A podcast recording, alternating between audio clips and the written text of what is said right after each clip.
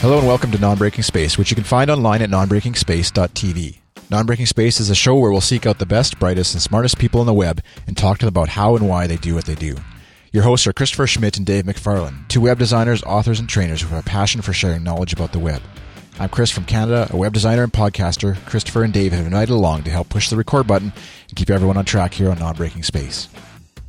Our guest for this episode is Jessica Hische.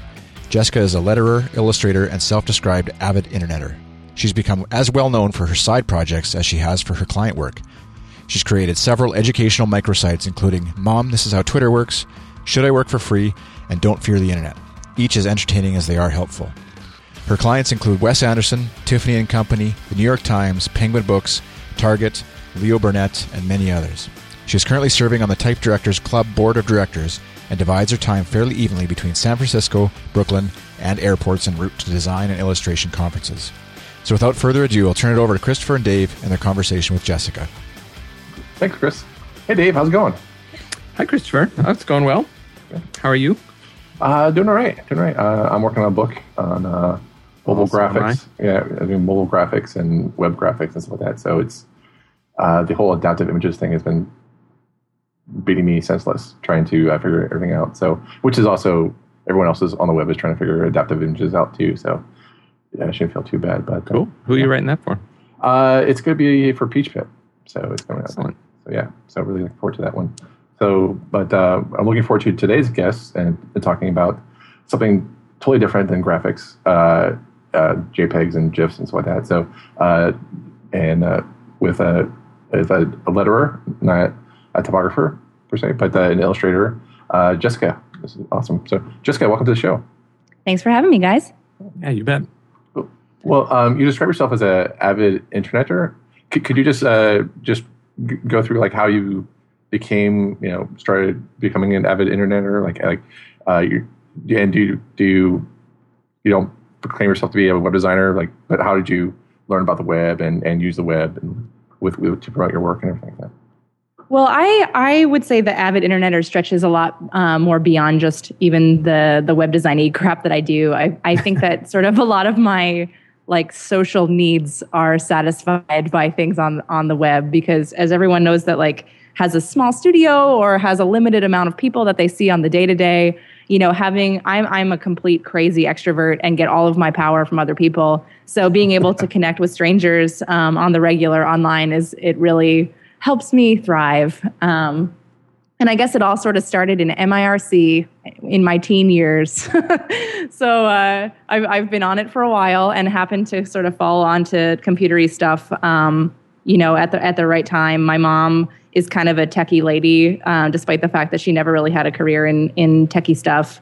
Um, but we had a you know a Gateway 2000 starting out pretty pretty early in my life. Mhm. And uh, she was always kind of on top of buying tech stuff um, as things went out. She had a Motorola StarTAC phone in like 1996 Oh. or something like that. Nice. Yeah. And I feel like I met someone really recently that had one. I think it might have been Robin Sloan.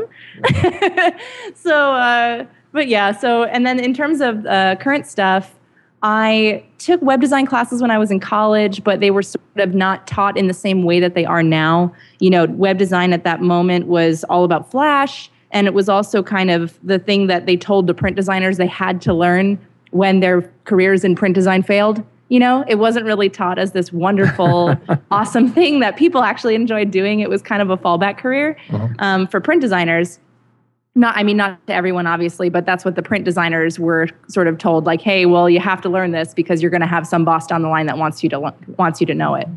Um, so i didn't really have a great opinion about web design when i graduated college and i only really ended up doing it a lot just because i wanted to be able to maintain my own portfolio site because i am super impatient for one thing and also was incredibly broke getting out of school as everybody is Mhm. and whenever I had little changes to make or anything, I wanted to be able to make them myself.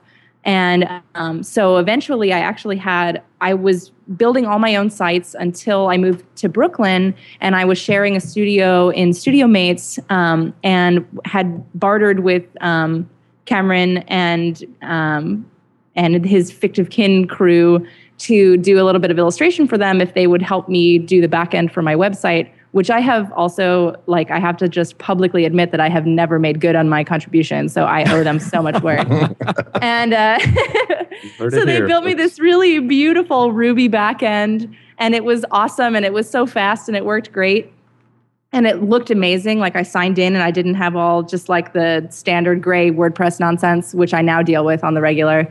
But um, the the only thing about it is that whenever I had a change to make, that wasn't just updating it with new work. I had to ask them for it, and it just felt like way too much to ask them to help me every time that I wanted to make a change. And staying on top of web stuff, as you guys know, it's like in every six months you have to make tweaks to your site just to stay current. Right. So, in, because I couldn't do that, I decided that I really wanted to just get down to brass tacks and like teach myself how to actually make a proper website and not just like badly tinker with css so i ended up doing like a clean wordpress install and starting with from scratch with elliot starker's theme and really building up the site from nothing and then eventually making it responsive and then eventually completely redoing it again um, and cleaning it up because as everyone knows when you first start writing any sort of html and css it looks like total gibberish and nonsense and stacked on top of stacked and completely disorganized so, um, so I got really into it because it, at first, when I was in college, I felt like, um, you know, it wasn't presented in this way that made it challenging and awesome and like doing crossword puzzles. But then the more I started doing it, the more I felt like really zen about doing HTML and CSS.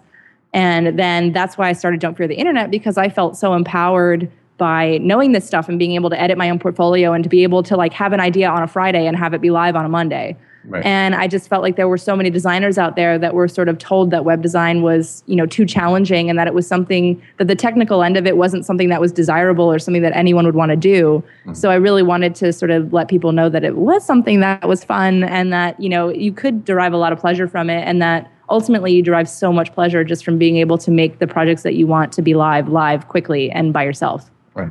Well, um, if you could, I just want to back up just a second and, and um, talk about your college years. Uh, and doing doing research, uh, you mentioned that you were an RA in college.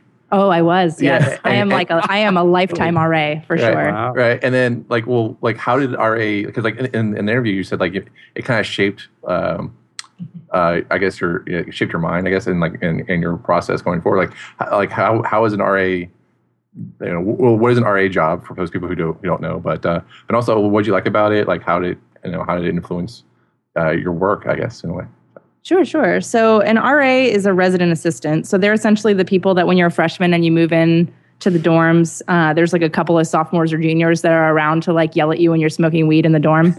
and so so that was sort of me. And but the the thing was i went to I went to tyler school of art which is in philly and it's part of temple university which is a huge university. So being an ra at at temple you know they have 35000 undergrads. It's like a huge it's yeah. a huge school. And so all the ras despite the fact that i was only being an ra at the art campus which had like 250 people in the dorms and a thousand total students you know, I still had to go through the same training as all of the other RAs that were dealing with serious, crazy, huge dorms downtown, right. which was sort of awesome because I had, I was an RA for three years. And I had like every summer, you would have a week or two of this like leadership training in which you'd learned about peer mediation and how to like deal with crises and how to like talk people down when they're having major problems and how to direct people to the proper resources and stuff like that. And I just really, I feel like that all really shaped me I was always kind of like a helper person. Like I was always uh, like the friend that helped their crazy girlfriends get through their weirdo crises because I wasn't necessarily a crazy person. Mm-hmm. Um, but I love surrounding myself by crazy girlfriends because I think they're amazing and they're so much more interesting than me for the most part. And I so all these skills that I learned as an RA really like influenced me in how I like deal with clients and how I deal with students that have problems that come to me. And I feel like I, because I have these skills, I, I really take a lot of joy in being able to use them.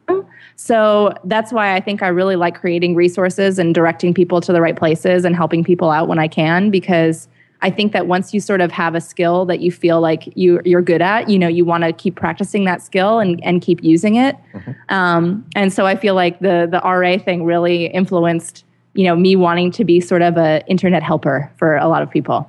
So, so is there like a like a special skill or like a, specific skill that you you learned that help you deal with clients in some way, like like that you can point Oh to? yeah, I mean it's all that active listening stuff and making people feel like they're important and you know making sure that they know that you understand their side of the story and you know all that stuff really helps when you're dealing with any client because it's all just you know it's all about making the other person on the side of the phone feel confident about you and feel confident about that you're going to be able to take their brand and make it into this awesome thing. And i think that if if you have that skill it just makes it so much easier to deal with clients for the like new clients. Mm-hmm. Because if you can instill that sort of confidence in them then they're way less up your butt during the entire project for sure. Right. So Well, have you ever had to yell at a client for smoking pot? I have not. I would probably not discourage that at this point in my life. and even then, it was so funny. Like, um, this is a complete side story, but Russ and I, um, we we watch some TV at home just because I need to like shut my brain off at night. And I started watching How I Met Your Mother, which is like just Oh, yeah. total stupid candy on television. right. I've Um, seen it. but they were talking the other i watched an episode and they talked about how uh, they were smoking weed in college but they didn't want to say weed on tv so they called it eating sandwiches which is exactly what i said to people in the dorms which was really funny to hear because i used to knock on people's doors and be like you know you're not allowed to eat sandwiches in the dorms. If you want to eat sandwiches go eat sandwiches outside. You know there's plenty of places outside to eat sandwiches. And that was sort of how i told people not to smoke weed because if i actually acknowledged that they were smoking weed then i would like get in trouble for not actually writing them up So you've done all these projects. We're going to talk about those in a little bit. Uh, all these internet projects. Should I work for free, Mom? This is, this is how Twitter works. Things like that. But what what is your main job? What do you what do you do now for people who don't know much about you? Oh, sure, sure. So, my main thing that I do um, is lettering work. So, I'm kind of a believer in being really specific about the stuff that you want to do for a living and then being able to be kind of a generalist about anything that you have, you know, hobbies that you want to do as a hobby or that you want to learn about just to, you know, be interested in or whatever. So, but I think that if, if you make your portfolio really specific and you market yourself very specifically to clients, it makes it a lot easier for clients to feel confident in hiring you. So I ended up in the world of lettering, which is a really weird um, sort of subset of illustration. It seems like it would be more of a subset of graphic design because everyone thinks type and typography is related more to graphic design. But the, the lettering industry works a lot more like illustration. So most of my clients are designers, art directors, um, and creative directors, whether they're at a publishing house or an advertising agency or whether they're individuals. And they hire me to do my specific thing that I do best, which is to draw um, words and phrases from scratch. So um, it works great for logo types. It's really good for book covers and really good for advertising campaigns. So most of my client work is actually um, advertising and book covers at this point. And the the clearest example that I can give to like why you would hire a letterer, which is versus why you would use a font or a typeface, um, is say you had a book cover and you had the title of the book cover was the word love or like some four letter word, um, and then you had a subtitle and then you had the author name. If you wanted to use the same typeface for you know the same type treatment for all three different you know points in the hierarchy you would need to seek out a typeface that had optical weights in those three sizes which is actually super hard to find because most typefaces if you if you find a text typeface they come in a lot of different weights and sometimes different grades um, you know for setting text type but they often don't come in like a super crazy display weight. And if you're looking at display typefaces, a lot of times they don't come in weights that work at smaller sizes well. Like they might have a bold, but the bold just means that the thicks get thicker, that the thins don't change. Right. And really, if you're looking at something that's going to be text weight, you need something where the contrast is really between the thicks and thins is really different. It has to be really, really a lot closer than it is in display. So you want something where the thicks and thins are closer in weight and and that just makes everything more legible you need something with a higher x height you need something with more space so something like that you might not be able to find a typeface to use so you would hire someone like me or you know anybody that has that can manipulate typefaces um, or create them uh, create type from scratch like how i do um, to actually make something custom for what your specific needs are So, um, like for example, you did uh, the title work for Moonrise Kingdom. Is that right? that is Wes correct Anderson's. That is awesome. That's cool. Um, now, did you handwrite everything, or is there a font that actually got created out of this? Well, that one is a cool project because they originally hired me to do lettering for the front credits. So, so all the larger names in the beginning were to be lettered. So I would just draw mm-hmm. them each from scratch. And mm-hmm. then the end credits were going to be a typeface that I would create. But what ended up happening was about halfway through the project, they were like, "Okay, great. Well, hand, you know, hand over the text type, and then I guess we'll just find another typeface to set for things like posters and stuff because we can't." you know afford to hire you every time we want to make like a different thing on a different poster and there's you know it goes in all these different countries and stuff like that and i was like whoa whoa whoa whoa whoa you know just give me a couple extra weeks i'll make a display weight of the of what we've been working with as the lettering and then you can use it on a lot more different things so i ended up instead of doing lettering for the beginning and the typeface for the end i made a typeface with two weights a display weight and a text weight which then they could use on everything so um, yeah, so typefaces work really differently than lettering. So lettering is something where you draw it specifically for the use. So if you if you drew a word, if you could rearrange those letters and it would look absolutely awful. But in that context that it's drawn, it looks amazing because that's the context it's meant to be in. But for typefaces, you have to create a system that can be completely repurposed and has to be kind of idiot proof. You know, you have to be able to rearrange the letters in endless combinations right. in endless languages that use the Latin alphabet and it's incredibly labor intensive. And well, so, especially with scripts because you have to yeah, especially with letters, scripts right? and. And that's the thing too is when they hired me, we made a clause in the contract that I can sell the typeface commercially, but not for a year after the film's release, really? which is actually great. That's awesome. because um, I need like essentially a year to actually make it ready for commercial use. Because as it stands right now, it's in really great standing, but I would love to expand it a little bit more and really include some like weirdo characters and stuff that people might use because you sort of never know until people email you and are like, "How come you didn't include this weird Icelandic character?" And I'm like, oh. you know, snap. Yeah, thank you. Now I have to send an email to everybody with that one weirdo character. but um, but yeah, so that was a really interesting project because it's I had sort of made a personal pact that it would either take a ton of money or it would take you know me having a giant desire to work on something to do a custom typeface for someone because it is so incredibly labor intensive yeah. um, and that project came along and really gave me the perfect excuse it like didn't didn't pay a ton of money as anyone knows that has ever worked for anything that's cool in the universe you know you get paid you get paid in compliments from your friends more than you get paid in in money but um it, it, paid respectively. But it was really just wanting to work with Wes and wanting to work with their team that made me want to do it for sure. And the, and the fact that you can now say Wes as opposed to the rest of us who say Wes Anderson because we don't know. So, so I never met him personally. So I, I mean, we talked a lot in email, but it wasn't. Oh. We never talked over the phone and stuff. But well, it's so interesting because um, I mean, in in many ways, lettering is kind of the antithesis of the of web work um, in the sense that I mean everything you do is individualized, a one-off. Um, you know, even just a single letter is a one-off.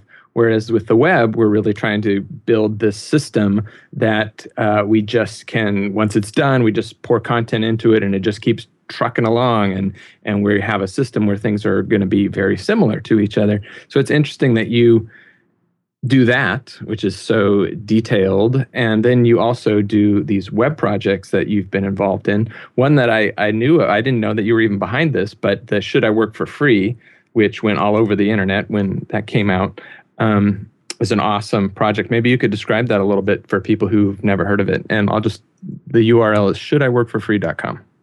Sure, sure. And that one's kind of funny because I think that one's the closest to being like in the same realm as lettering because it is more of a one off. You know, mm-hmm. it's not a system that was meant to be reproduced and I don't update the content. It, it was like I created the content once, the content exists and and that's it. It's sort of just like a, a punchline of a just website. One page, right? It's just yeah, it's just one page. And people have suggested that I add updates to it or that I create a second chart for you know, should I intern for free and stuff like that. But it, it all gets really, really specific. And I wanted it to, you know, be more of kind of like a general haha kind of thing. Right. But um, for those that don't know about it, I a lot of people were asking at the time, like, where do you draw the line um, for working for cheap or free when it comes to something that's going to be really amazing as a promotional project?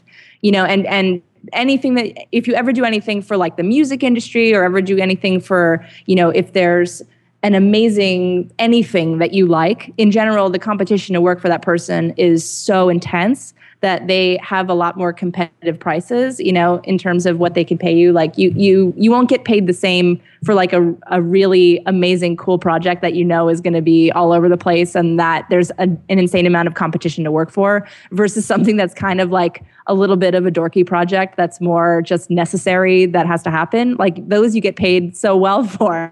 Right. And it's just the cool stuff that you don't really get paid for so there, the big debate that kind of uh, started this was with Google Chrome themes, um, because Google had been contacting a lot of artists, asking them if they would do themes for free because of the exposure that they would get. Um, and a bunch of illustrators wrote these really like huge write-ups about it, about how you know it's bullshit. And it's outrageous that people would ask that, and that they work for free for charities, so that people like Google will pay them boatloads of money.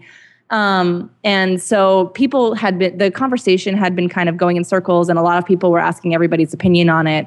And I wanted to be able to sort of express my opinion about when it's okay to work for free, um, but in a more humorous way that would make people actually read it. Because, you know, what I've been depressingly told over and over again is that long form articles just don't get read as much on the internet as, you know, short form punchliney stuff. Um, so I made I made a flowchart in uh, as a JPEG and I put it up online at shouldIworkforfree.com and then it just started going everywhere. And then mm-hmm. all these nerds wrote me and were like, oh my God, it takes forever to load. I was like, I was like, of course it does. It's a 2200 pixel wide JPEG. Like, of course it takes forever to load. But rather than like just letting that be a problem and having the reach be a lot less because people would get frustrated that it wasn't loading, which was really just because it was getting a lot of push around the internet at the moment. And you know when you when you overload a site just for like a brief amount of time it takes so much longer to load. So um, instead of just letting that sit up there i spent the next day um, hand like hand coding it in html and css um, so that it could be a lot quicker and be online. Um, and it took me like nine hours or something like that. And i put it up the next day and i think it actually ended up spreading around a lot more because i did that um, one, because I could put up Google Translate, which is hilarious in certain parts, because of course it makes no sense sometimes. Um, and I got a lot of people in other countries writing me being like, I will work for free to put up the French translation of this, which I thought was really ironic and funny. Um, but yeah, I think I think a lot of people appreciated that I did that, and then um, you know it, it made the site load really quick, and and the nerds were pretty into it when I did that too. So it always helps when you have the nerds' attention and uh, it, what's been great is like people just have responded so amazingly to it. And photographers write me all the time that they send it around to people. People ask me that are speaking at like weird business conferences if they can show it as a slide and stuff like that. So it's been really fun to just see where it where it pops up that's great. It's totally. If you, haven't seen it, audience who's listening, uh, you got to check this out because it is really funny. Though you could update it and you say, "Is is it Wes Anderson that's asking you?" And then you. yes. well, I also I did something recently where um, a, a a dude, his name was Stuart. He wrote me and asked me if I would help him propose to his girlfriend in San Francisco. Oh, and man. I can I can never do projects like that because I get so many requests for like weird tattoos and stuff like that that I just had to make like a blanket no response. Yeah. But his idea was so sweet that I was like, "Oh, I totally want to do this because it'll be really fun." And I he he had every intention of like paying me for it and when we got to the end of the project, I had like gone to the restaurant in person and dropped off this artwork because he was using my artwork to propose to her. I just had to like write out her name and like, will you marry me? And then wow. he was going to point to it on the wall at some point during their dinner. So I, I just like loved this idea, and I loved the idea that he was giving her like a keepsake. And I was also in major lovey-dovey mode after Russ and I like were in the middle of planning all of our wedding stuff. so we were nearing the end of planning the wedding stuff, which is really the only reason I was at at all happy about it. And uh, so so I actually conspired with the restaurant of how it was going to work. And like, I'm texting him and telling him that everything's cool. And in the end, he wrote me and was like, Yeah, so what do I owe you for? And I was like, Nothing, because it was fun and I don't care. It's more fun for me if you don't pay me. And so when I posted this online, everyone was like, you should make a separate branch for if Jessica's in lovey dovey mode. I was like, I don't think I should because then I'll get too many emails. and she said yes. Is that? She did say yes. It was That's a complete good. success. I That's got good. emails from her about how wonderful it was, and it was really good. So you did another project. What is this? In 2009, you started the Daily Drop Cap. Indeed, was, indeed. What, what is that project? So that was probably my that was my first big side project that I did, and what happened was I was leaving my day job um, with Louise Fili, who I she was like absolutely a massive inspiration and basically jump started me into this whole world of like vintage typography stuff. I was interested in it before, but it wasn't until working for her for two and a half years that I really dug my heels in. But um, my freelance work was getting really overwhelming. And I sort of knew that I wanted to be full time freelance at some point. And I also had a bunch of other ideas for side projects and for a typeface that I wanted to work at, work on. So I ended up um, giving notice there. But then when I left, I knew that there would be client projects that were coming along that I didn't feel like working on. I, you know, sometimes you just do super cheesy illustration just because it pays the bills. And at that point, it was definitely like that was definitely overwhelmingly happening. Um, so I wanted something that I could do every day that I could still work on my lettering skills and make sure that I was doing lettering even when I wasn't getting hired to do it. And also just make sure that I had a way to sort of challenge myself to, you know, do something really different every day, to not have to work in the same styles, to really push myself to work in a lot of different styles. So I gave myself a goal. Well, I set I set up this site Daily Drop Cap, and my my whole plan was to illustrate a letter a day, um, and my goal was to do it for twelve alphabets. So it would take about a year, a little over a year. It ended up taking about a year and a half because of travel and stuff in between. And every every day of the week, I didn't do it on the weekends, but every weekday, um, I would wake up in the morning, and the first thing that I did was draw a letter. And what ended up happening was something that I completely did not foresee was that it completely shot me into like full full force into the world of lettering, and I became hmm. like one of the only people that people could instantly call up when they thought about illustrative lettering work. Mm, um, wow. It just went on every design blog. It really, like, I was getting a lot of consistent illustration work. Like, my career was going really well, but it wasn't until I launched that that I became like more of a like a public figure. I would like, you know, that's I, I started getting asked to do speaking stuff at that point. Mm-hmm. People would write me to get my opinion about lettering for articles and things like that. So at that moment is real that was really the turning point of when my lettering career took off.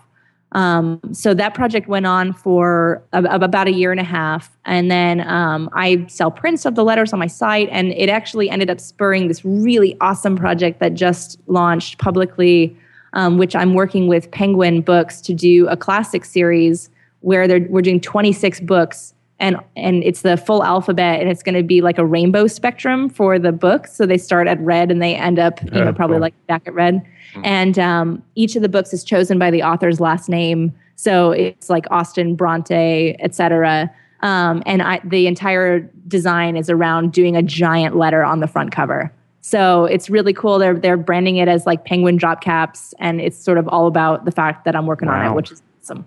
Oh, cool. So I guess the lesson is if you are an artist toiling in obscurity, build a website and update it every day. well, it's more like show people what you're interested in yeah. doing. You know, the, the I think a big problem that a lot of young folks have, or a lot of people that are struggling with their careers have, are they don't know how to put forth the work that they actually want to future do. Mm-hmm, you know, right. they might have work in their portfolio that they're really they think is their best work, but that they hated doing, mm-hmm. and they'll keep it in their portfolio because it's good work but it's not actually what they want to be doing for a living. Right. Yeah. So it's really important that when you actually put work out there, it's the kind of work that you want to get in the future because you know clients are not as creative as we are and they want to hire us hire us based on the work that we've done in the past. Right. And you know, I'm speaking to the majority of clients, not to like the amazing clients that sometimes have like vision and and really know what they're doing. Um, but you know, the majority of clients that try and hire you, they when they say I'm looking for a logo that is a vintage logo that incorporates a tree, they're going to look through people's portfolios that have vintage logos that incorporate trees. You know, right. they they they look for the work that they want to get. So you have to have right. the work in your portfolio that you want to future do. Right. Well, it also goes into like uh, in doing research, you you had a I think you had a quote. I'm going to totally paraphrase it and probably butcher the quote, and uh, you can correct me. But uh, it's like uh, if you if you're doing work and you don't like it, it's you should think about the work that you do when you're procrastinating.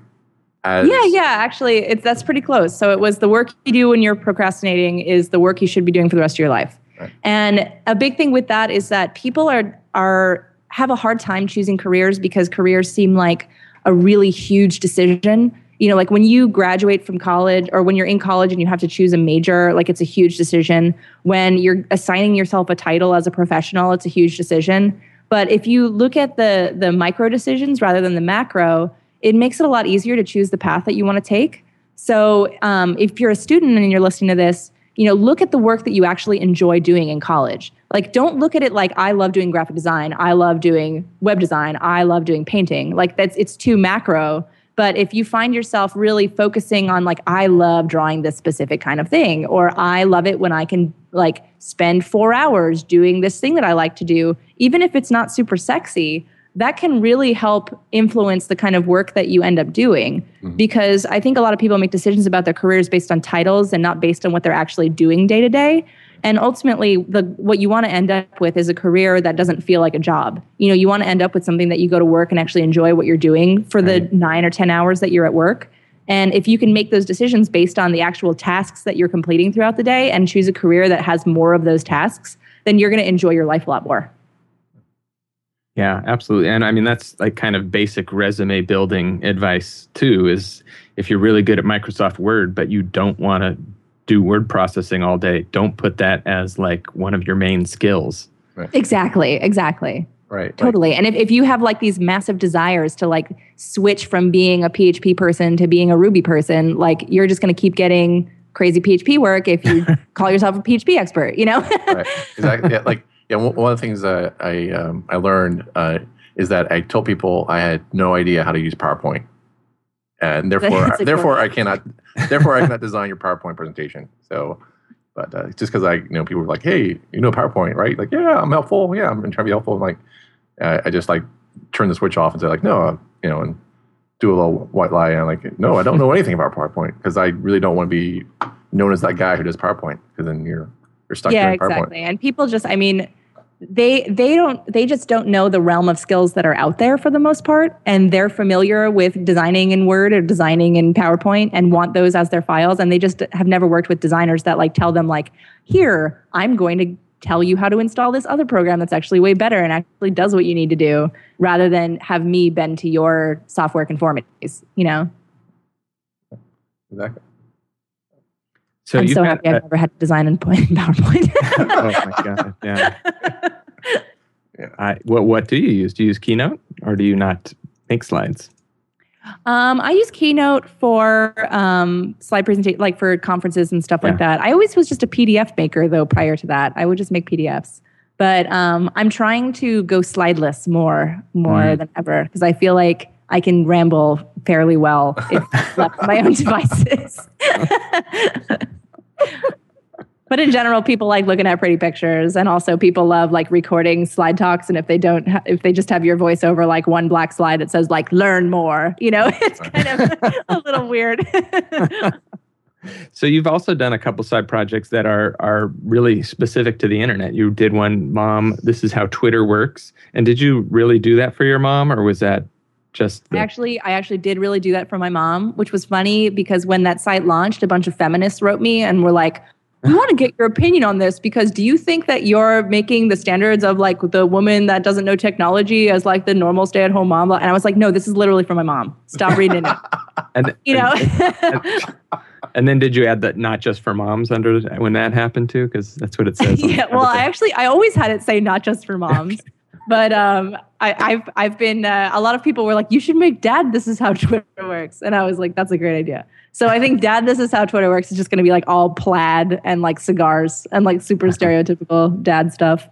But um, yeah, no, I, my mom was using Facebook a lot, and this was prior to I like disclosure. Now my husband works at Facebook, so I was sort of a Facebook hater at the time when I made Mom. This is how Twitter works because this was prior to me declaring Facebook bankruptcy and quitting my Facebook account and just re-signing up and not telling anyone about it.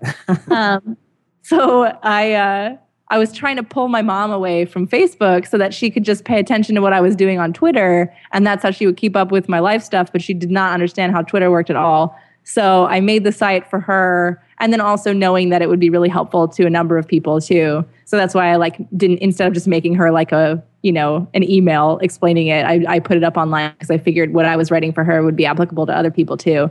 And it was it's been really fun. It doesn't get a ton of traffic, but people write me all the time and are like, dude, thank you for that. I was totally accidentally writing things in public that I did not know I was doing. You know, that's great. So, and you did this other one uh, with Russ. um, called "Don't Fear the Internet." And Indeed. what's that about? How'd that come about? So, Don't Fear the Internet came about um, after I had done a couple of my own side projects, which are usually like WordPressy based or just like straight up writing HTML based. Um, and I just felt so enamored with the fact that I could do this myself and that, you know, I feel like a lot of software companies are always trying to come up with ways to automate everything or trying to make it so that you know, writing HTML and CSS is like super not sexy and it's not something that you'd ever want to do. And why would you ever want to subject your eyes to looking at code, blah, blah, blah. Um, but once I actually found my way into it and found myself doing it, I just felt really, really empowered. And I felt that, you know, I could make anything happen that I wanted to make happen. And I wanted to be able to share that with people that, you know, not people that were trying to be professional web designers because I didn't want to make it seem like I was you know simplifying something as complicated as like doing actually really intense websites for clients. But people that wanted to be able to maintain their own sites that wanted to actually learn how it worked to be able to go into the uh, you know the css or be able to move around php eventually and be able to like work with blog blog platforms and you know make what they need to make. So we started off i i also I totally strong armed Russ into doing it with me. I basically set up the whole site and was like, "You're doing this with me," and he was like, "Oh, okay." but um, it started off really simple. You know, we just wanted to explain really basic stuff about the internet, and then um, we're starting from scratch with HTML and CSS, explaining what each of them are. You know, how how how writing HTML is like building a hamburger, you know, so that whole video we called hamburger text markup language because it's all about like you start the hamburger, you put the ingredients in the middle, you know, and then it's all like line item or list items are all the ingredients, you know, and on a list. And then you have to end the hamburger. Otherwise, your whole life is a perpetual hamburger, you know.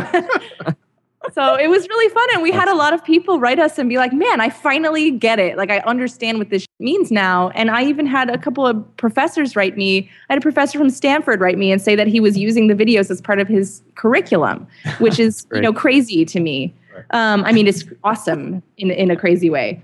But um, it's a, it's a slow going project, mostly because the videos just take an outrageous amount of time to do, yeah. and um, like each of the you know we we write all the scripts first and we try and be as comprehensive as we can um, with you know small topics at a time. But sometimes those small topics turn into like really massive topics easily because we don't want we want to be able to skim over some of the other side stuff that people might be interested in looking into or stuff that might appear in future videos.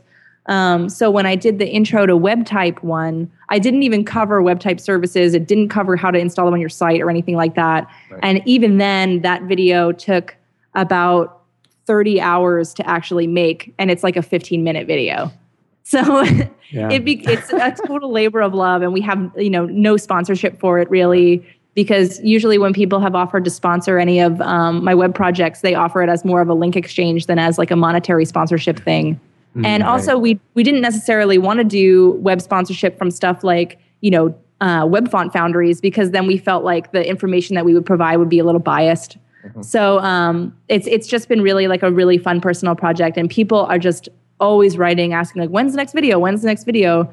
Um, but because Russ and I are kind of switching off on it, and he has a full time job, and you know I do a lot of travel for conferences, and also have all my client stuff.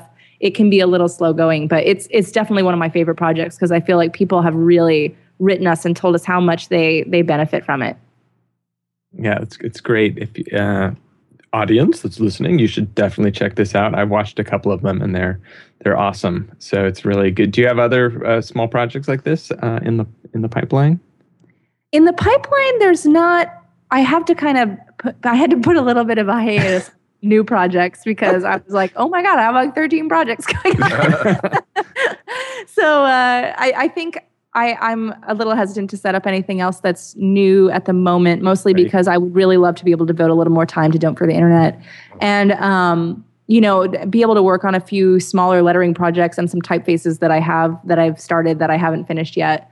Um, but I do have another side project in the works with um, another developer friend of mine, which I am not going to talk about here, but hmm. it will be very helpful for me and hopefully for other people too. Well, you also have a uh, site just dedicated to ideas that you wish people could uh, steal, right? Is it like Oh, I used I used to have that up. I'm actually going to reinstitute it on Okay. my site. I think it was like a blog feature that I had for a while. It was called "Steal My Idea," Yeah. and anytime that I had like a random idea that I thought would be really helpful, I would post post it up there. So I was actually listening to um, a, a political podcast today, and someone was and they were talking about education. Um, and the, one of the main contributors on on the podcast was saying like, you know, it sucks because there's no Yelp for colleges. And I'm like, boom, steal my idea, Yelp for college.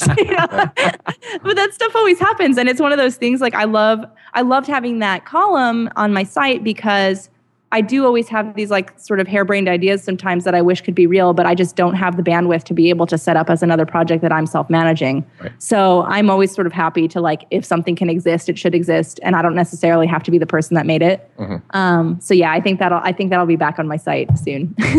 Well, like, that's something I want to get, get to because like you have you you you've got these side projects and we talked about some of them and they're they're awesome and and you know I'm just you know I'm just I know other people are just like me but like I've always had ideas for side projects too, but you you found a way to like you know persevere and get them out there. Is it just like you just do you just like pound on them until they're done or do you just you know do you you know like like what's a typical work day I guess for you? Did you just like work long hours every day just to get out there or or you know like like how do you When I when I started out, I was working insane hours. Like for the entire time that I was living in New York, I was working really really crazy hours because when I worked for Louise, I was working from 9 to 6 for her and then coming home and working from like 7 until 2 or 3 in the morning sometimes. And then every weekend I would work at least one full day on the weekend, um, usually like a day and a half on the weekend. And that went on for like 3 years. Um, so that's how my portfolio my portfolio really grew um, so quickly. Was just I was putting in just so many hours, and then after I left working for Louise, I was still working pretty intensely. Um, and it wasn't until recently that I've you know been able to not keep as crazy hours. And part of that is because when I do work on my client projects, I am so much more efficient than I used to be. And that's just because I have been so specific about the kind of work that I take on. You know, if I was really doing a lot of experimental, crazy stuff with my client work, um, yeah, I wouldn't be able to work as quickly and I wouldn't be able to get as much done or be able to, you know, take on projects that I know I can, you know, work efficiently on and do a great job on because I'm well practiced in what they are in order to make money to fund my own personal side project time.